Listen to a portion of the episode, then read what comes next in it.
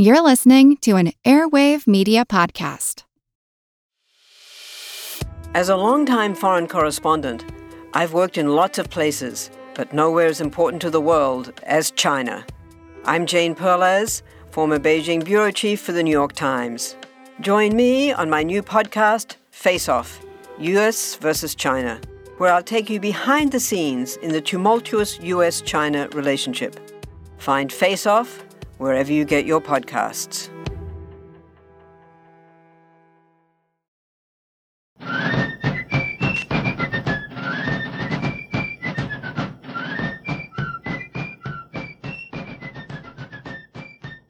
Hello, and thank you for joining the American Revolution. Today, episode 151 The St. Leger Expedition. For the last couple of weeks, our attention turned to Philadelphia, but before that, we were following General Johnny Burgoyne as his army moved into New York and reached the Hudson River. Burgoyne had also sent a second force on a different route led by General Barry St. Leger. Today, we are going to look at that, the St. Leger campaign. I already gave some background about General St. Leger back in episode 142. Barrymore Matthew St. Leger was an Irish born son of a noble Protestant family. He had extensive experience in Canada during the French and Indian War and had risen to lieutenant colonel by the beginning of the Revolutionary War. By this time, he had the temporary rank of brigadier general in America and an independent command. General Burgoyne had been moving the main army from Canada down Lake Champlain to Fort Ticonderoga, then on to the Hudson River, where he planned to move on to Albany. At the same time, General St. Leger would take his smaller force up the St. Lawrence River to Lake Ontario. From there, his force would move east through the Mohawk Valley with the intent of linking up with General Burgoyne's army at Albany. St. Leger's smaller force consisted of just two regiments of British regulars, about 80 German Jaegers, and about a 100 French laborers. The bulk of his army consisted of local loyalists and Native Americans. Accompanying St. Leger was Lieutenant Colonel Sir John Johnson. For Sir John, this trip was more of a homecoming. He was the son of Sir William Johnson, who I've mentioned in earlier episodes. Remember, the father, William Johnson, had been the Indian agent in the region for many decades. Sir William was an adopted member of the Iroquois tribe and had an Iroquois mistress slash common law wife. He was also a large landholder in western New York and a major general in the Tryon County militia. The son, Sir John, had been born and raised in New York. He had close relationships with the Iroquois as well as his fellow colonists. At the age of 13, Sir John had gone off to war with his father during the French and Indian War. He had also helped his father with treaty negotiations following Pontiac's rebellion. In 1768, Sir John was present at Fort Stanwix when his father, as British agent, negotiated a treaty with the Iroquois defining borders for both natives and colonists. Sir John then went on to visit England for several years, at which time he was knighted by King George III. When Sir William finally passed away in 1774, Sir John inherited his father's vast estate in the Mohawk Valley. He also inherited Sir William's command of the Tryon County Militia. In all of this, Sir John was assisted by his cousin, Guy Johnson, who inherited Sir William's position as Superintendent of Indian Affairs in North America. Like his father, John Johnson was an outspoken Tory and a supporter of the king.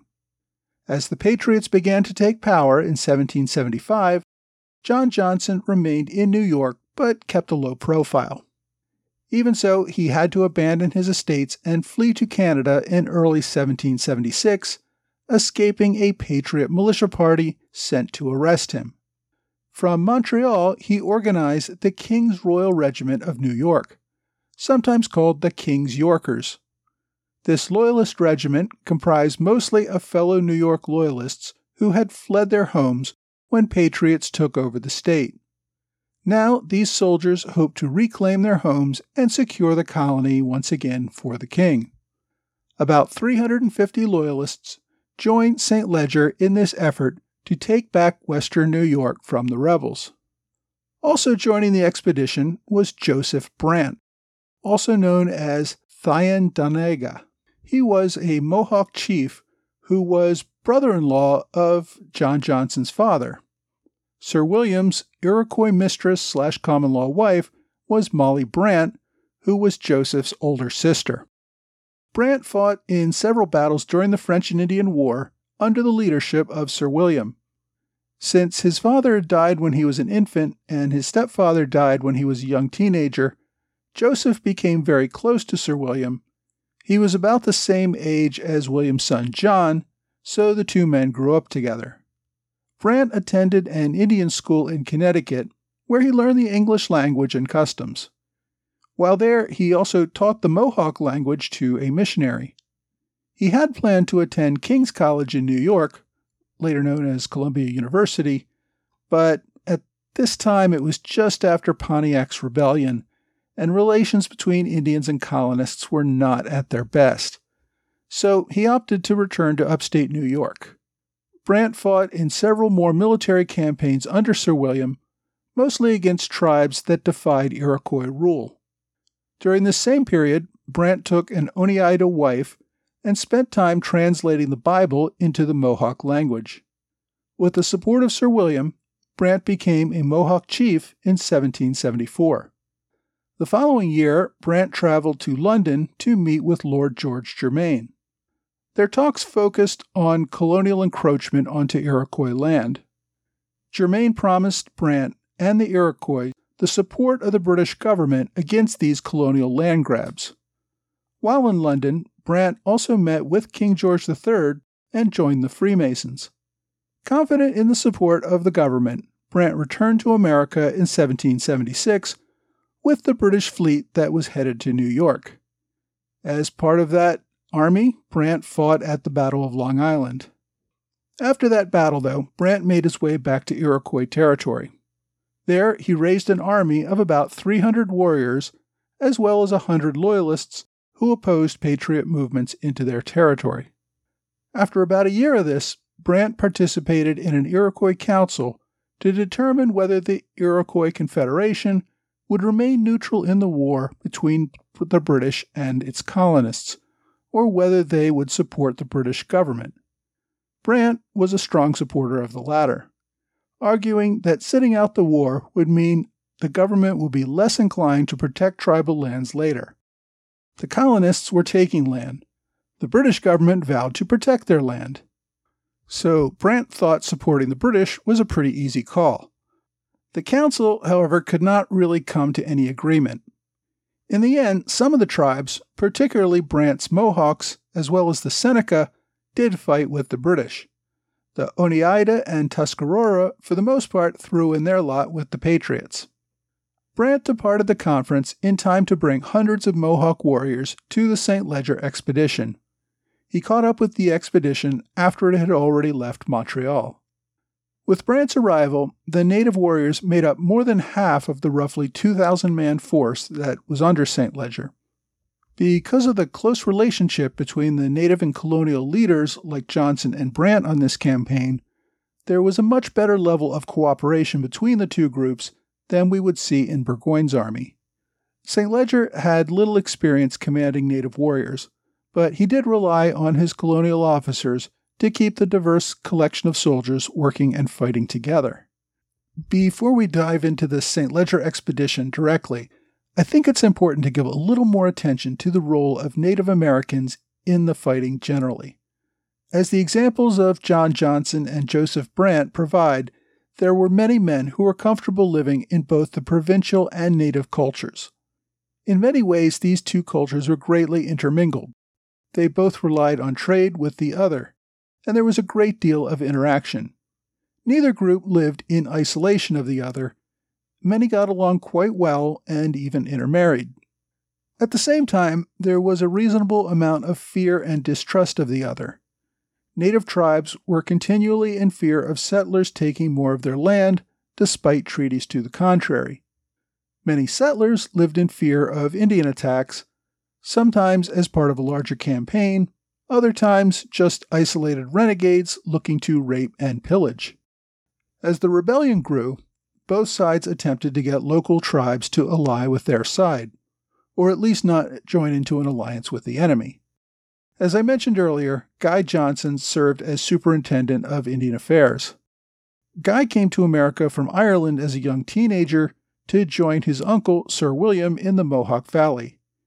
Guy had married Sir William's daughter, whose mother was one of Sir William's many Iroquois mistresses. Because of his position, Guy Johnson is pretty critical to British native relations in this region, but he was sidelined for the coming events. Guy had traveled to London a couple years earlier along with Joseph Brant. He had gone because another British Indian agent in Canada, John Campbell, claimed jurisdiction as superintendent there. Guy went to plead his case to officials in London, but they upheld that Sir Guy's authority covered only New York, not Canada. So when Guy and Brant returned with the British fleet to New York City in 1776, the Patriots had already taken over upstate New York. So Guy was asked to remain in New York City rather than go back to Canada for fear of getting into a leadership tussle with Campbell. So Guy was stuck in New York City while the entire Burgoyne and St. Leger armies were deployed in upstate New York.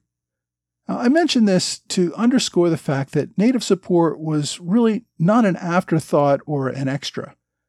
The British gave great attention to maintaining good relations with the native tribes in times of peace and actively encouraging their cooperation in times of war. We mostly hear about the natives when they are serving alongside British soldiers, as they were in the St. Leger expedition but this was only one small part of a much larger British effort to make use of their Indian subjects. British agents in the western frontier had spent much of 1776 encouraging native tribes to attack colonists living in their territories. Traditionally, warriors had avoided larger attacks on towns for fear that the British would send armies of devastation to take even more tribal land. I've already mentioned a few examples of this trend in previous episodes. For example, in episode 16, during the Anglo Cherokee War, episode 19, the response to Pontiac's uprising, episode 44, Lord Dunmore's War, and episode 102, the Cherokee War.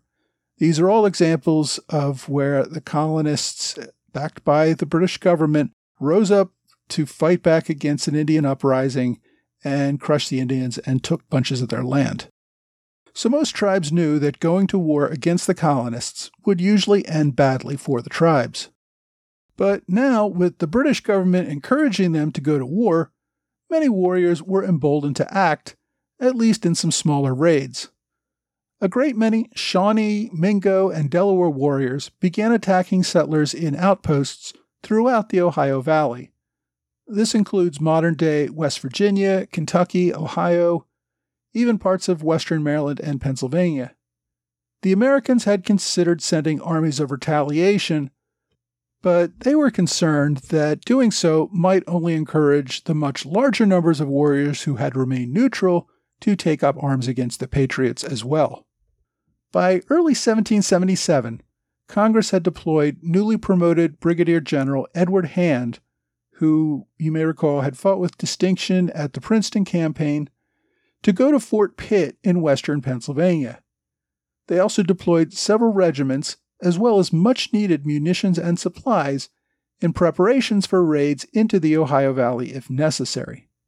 This was around the same time that Lord Germain was sending the orders to General Carleton about Burgoyne's mission and orders to Carleton to encourage friendly tribes to engage in raids along the Pennsylvania and Virginia frontier so that the Continentals would have to divert more men and resources there and away from upstate New York.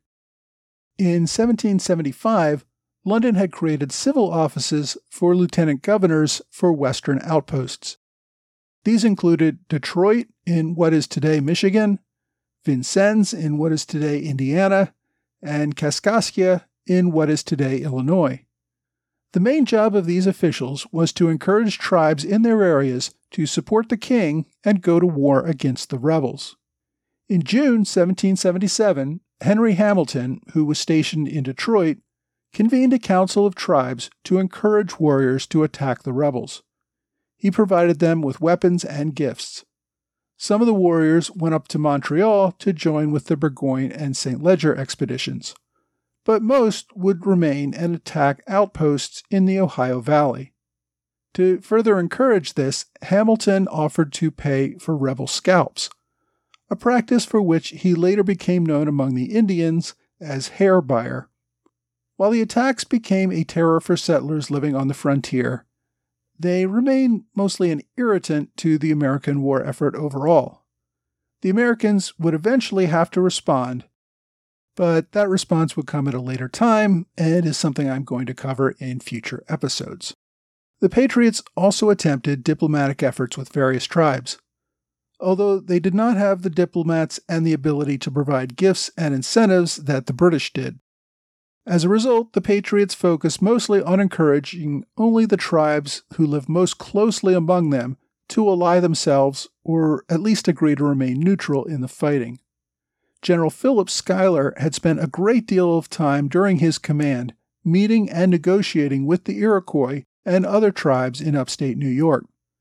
The Patriots were on fairly good terms with the Oneida tribes, which was one of the smaller Iroquois tribes but whose land would be the main area where St. Leger's army would confront the Americans.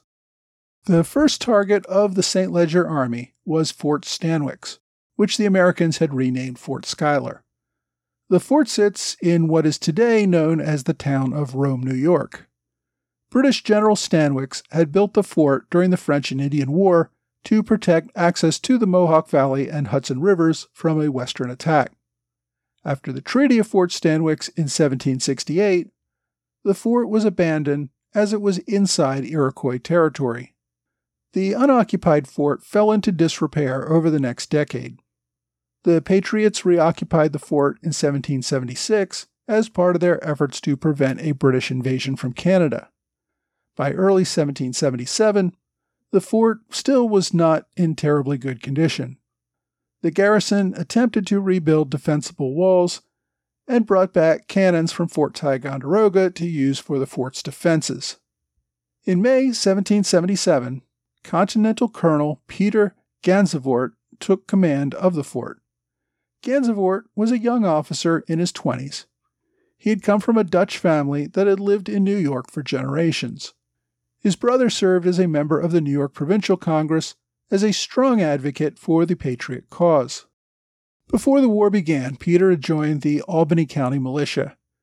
Because of his commanding presence and his family connections, General Schuyler had recommended him for a commission as a major in the Continental Army when it began in 1775. Major Gansevoort participated in the Quebec campaign, but was one of the thousands of soldiers who fell ill and was lying in a sick bed in Montreal when General Montgomery launched his failed attack on Quebec. After the withdrawal of the American forces from Canada, Gansevoort took command of Fort George, also in upstate New York. In November 1776, Congress promoted him to colonel and gave him command of the 3rd New York Regiment, mostly because Gansevoort had recruited the regiment himself. In May 1777, Gansevoort took command at Fort Stanwix, which again the Patriots had renamed Fort Schuyler, but for simplicity's sake, I'm going to continue to call Fort Stanwix. Gansevoort commanded a garrison consisting of his regiment plus some other local militia, as well as anybody else in the area that they could scrape up. The total garrison was about 550 soldiers. His second in command was Lieutenant Colonel Marinus Willett, who you may recall played a key role in the Peekskill raid a few months earlier and if you don't remember, go back and listen to episode 133. The Americans had received intelligence about the British expedition to Lake Ontario and expected that the expedition would attempt to take Fort Stanwix. The fort received word of the loss of Fort Ticonderoga and the retreat of the Continental Army. During all of June and July, there were several attacks near Fort Stanwix, including two soldiers who were shot and scalped. One of them, Captain Gregg, feigned death while being scalped. After the raiding party left, Gregg's dog ran off and found help, getting two civilians who were fishing nearby to come to his rescue and bring him back to the fort. A few weeks later, a group of Indians fired on a group of young girls picking berries in the woods, killing two of them. These attacks were by warriors who had not joined the St. Leger expedition, but who were operating on their own, preying on isolated individuals or small groups rather than larger or entrenched garrisons like the fort itself. However, these attacks did keep the fort on alert, and they were expecting a larger attack. Fort Stanwix, as I said, was in Oneida territory. The Oneida were friendly to the Patriots and still maintained their official neutrality in the war. The Oneida were in regular communications with the fort garrison and were just as outraged by these attacks as the garrison itself. It was believed that these attacks were from other tribes who were working in concert with the British and who were scouting the territory. However, no one actually ever identified any of the attackers. By July 27, 1777, St. Leger's expedition had reached Lake Ontario and had begun its march inland toward Fort Stanwix. Less than a week later, on August 2nd, the advance of the column came within sight of Fort Stanwix. They arrived just in time to see the last of a supply train enter the fort, raising the garrison's numbers to over 700 defenders and with enough arms, ammunition, and supplies to withstand a siege of up to six weeks. Although the fort had sufficient food and ammunition, the gunpowder was a little limited, which would restrict its use of the cannons. On the morning of August 3rd, General St. Leger demanded the surrender of the fort. After being refused, he began his siege. St. Leger did not have sufficient cannons to take down the fort walls from a distance. He relied on his Indians to surround the fort and pick off defenders with their rifles.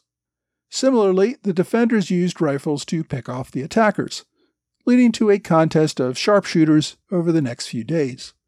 The fort was in a good position to hold out for a while, but ultimately it would have to fall to a superior force unless a relief column could come to its aid. At this point, General Burgoyne had chased most of the American forces to the Hudson River, where the Americans were still trying to regroup and defend against the attack of the larger army. The Continentals simply did not have forces to spare to send to Fort Stanwix. That said, Colonel Gansevoort was not ready to give up the fort yet, and so the two sides settled into a siege. So, next week, we will talk about, you guessed it, the Siege of Fort Stanwix.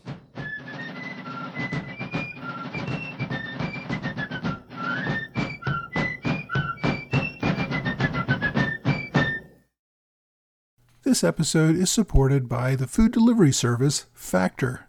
It's spring now, and we all want to spend more time outdoors enjoying life, not the kitchen. Factor ensures you have fresh, never frozen, chef crafted, dietitian approved meals that you can prepare in just two minutes.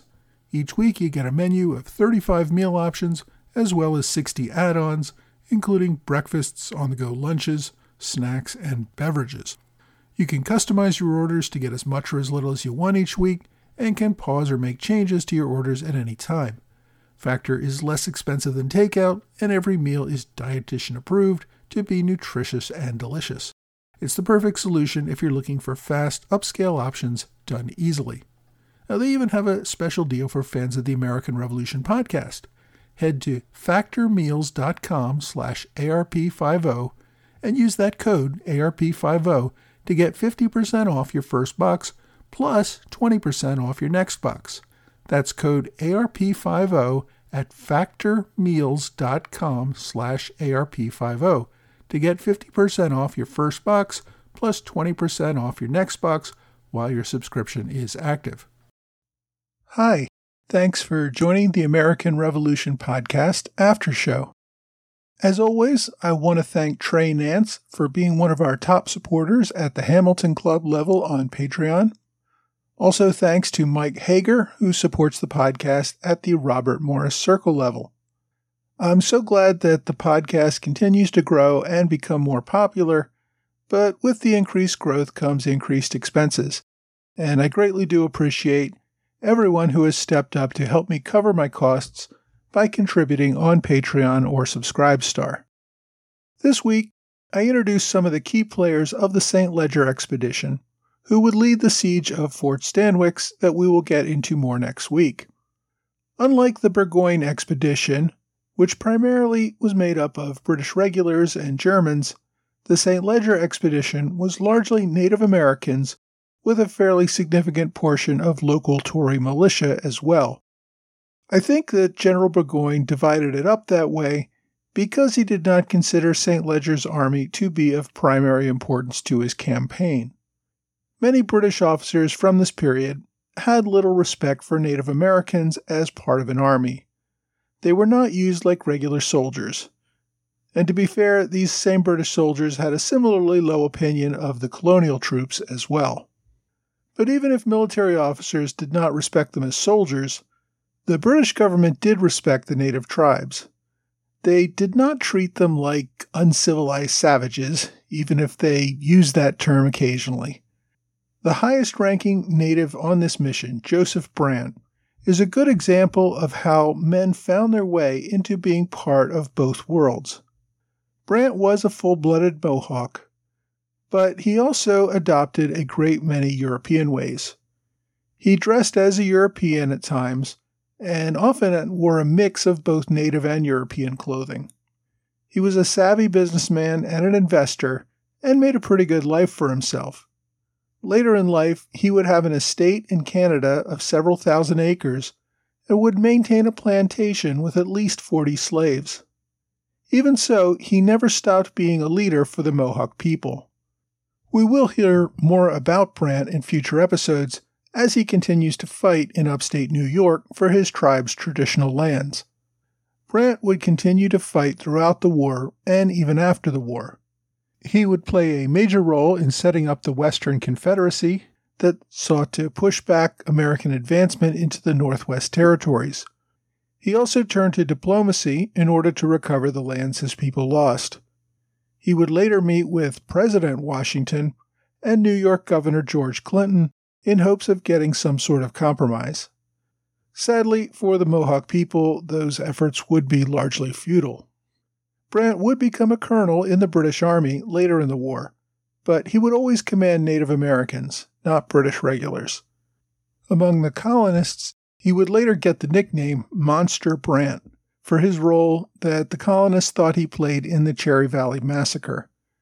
As I said, he led an interesting life. But of course, this week we're focused on the siege of Fort Stanwix, and we'll be covering more of that, as I said, next week, along with the Battle of Oriskany, which was part of the secondary wing of Burgoyne's Saratoga campaign. Now, there are several good books that deal specifically with the Mohawk Valley campaign by General St. Leger, and one of those books is this week's book recommendation. You may notice it has a similar name and a familiar author to another recent book recommendation of the week. This week's book is called With Musket and Tomahawk, Volume 2 The Mohawk Valley Campaign in the Wilderness War of 1777 by Michael O. Logusz. I recommended Volume 1 of With Musket and Tomahawk by this same author a few weeks ago. That book focused on the capture of Fort Ticonderoga and much of the rest of what became known as the Saratoga Campaign. The, the book I'm recommending this week, Volume 2, really just focuses on St. Leger and his attempt to capture Fort Stanwix. With about 250 pages devoted to just this expedition, it gets into pretty good detail and gives a good understanding of events. Like his other books, Logusz gives a good day to day and sometimes hour by hour breakdown of exactly what is happening when. He first published his book in 2012. So, if you really want to get all the details of the St. Leger campaign, With Musket and Tomahawk Volume 2 is a great choice. And if you want a detailed account of the entire campaign in upstate New York in 1777, you will probably want to get all three books in the With Musket and Tomahawk series by Michael Logusz. All three of these books are also available as audiobooks, so if you're looking for more content for listening, you have that option as well. if you do buy the books, either audio or regular format, uh, be sure to go through the link from my website or blog before ordering so that I get a commission. Remember, if you use those links, the podcast gets a commission on any Amazon purchases you make, even if those purchases are unrelated to the original link. It's a great way to support the show without any additional cost to you. For my online recommendation this week, I want to recommend another free ebook in the public domain on archive.org. It's called Border Wars of the American Revolution by William Leets Stone. This book, which was published in 1845, covers the entire revolution from the perspective of the conflict with the Native Americans. The recommendation this week is just Volume 1, which ends in 1779. It is, of course, written with an American bias and has a few unfortunate prejudices of the 19th century against Native American people. For its time, though, it does try to be a rather dispassionate account of what happened, and I certainly thought it was an interesting read. You can search for Border Wars of the American Revolution on archive.org, or, as always, I have a direct link to the book on my website at amrevpodcast.com. Well, that's all for this week. I hope you will join me again next week for another American Revolution podcast.